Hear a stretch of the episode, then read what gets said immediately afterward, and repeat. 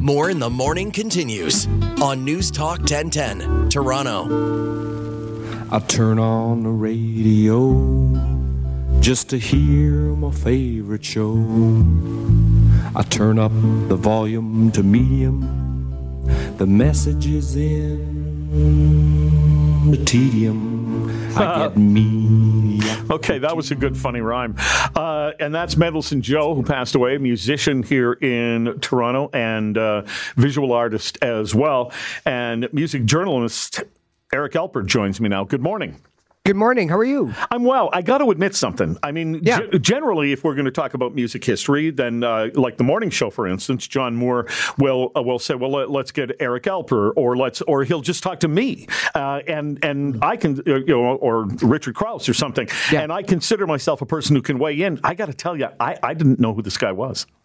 Yeah, you know, um, he, he kind of lived on the outside of the fringes of commerciality for sure. He was a singer-songwriter, he was a visual artist, and I think more importantly in his life, he was an activist who was um, a pretty big figure on Toronto's arts community for about four decades, but you wouldn't see him on the cover of glossy magazines. He tended to stay outside of the fringes of radio stations. In fact, I think it surprised even him when he got on MuchMusic for, um, Uh, a number of times in the eighties. But I think if you were to grow up in the seventies in Toronto and was a blues or a rock fan, McKenna Mendelsohn Mainline was a group that kind of played, you know, the bars and clubs. They played Grossman's and they played a couple of other places.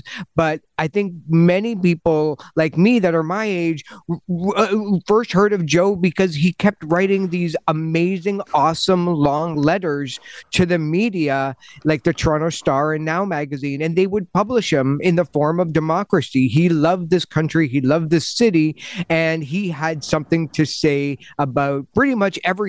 And he wrote letters, and he got really good at it, and he was highly entertaining. So I think if you were a fan of the Shuffle Demon, if you were a fan of Colin Linden or Prairie Oyster and that kind of crowd, um, Joe was definitely there, and Joe definitely made this city really exciting and, and a little bit more fun. The Kinky Friedman kind of guy?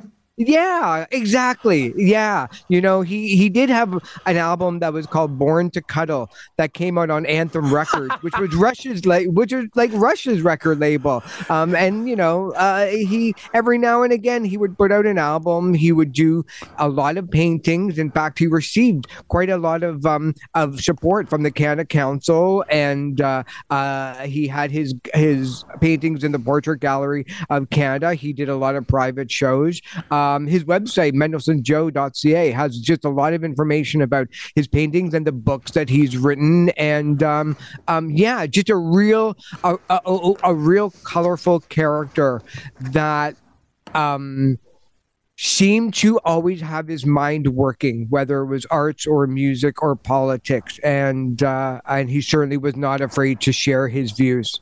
Canadian music journalist Eric Alper with me on the passing of folk musician and artist Mendelson Joe. You didn't just know of him, you knew him.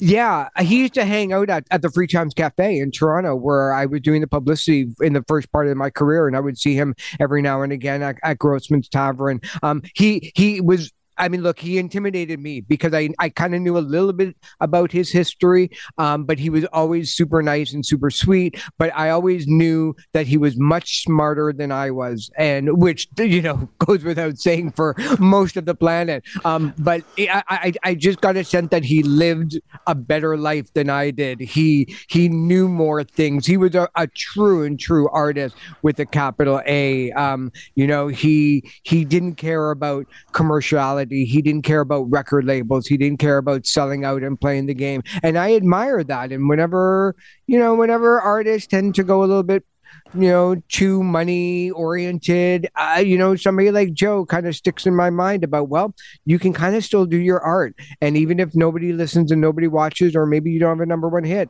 it's still valid of somebody's liking. And it's still valid. The fact that you did the art in the first place makes it worthwhile for other people to check out. And that's all he wanted, which is a fighting chance to be heard and to be seen.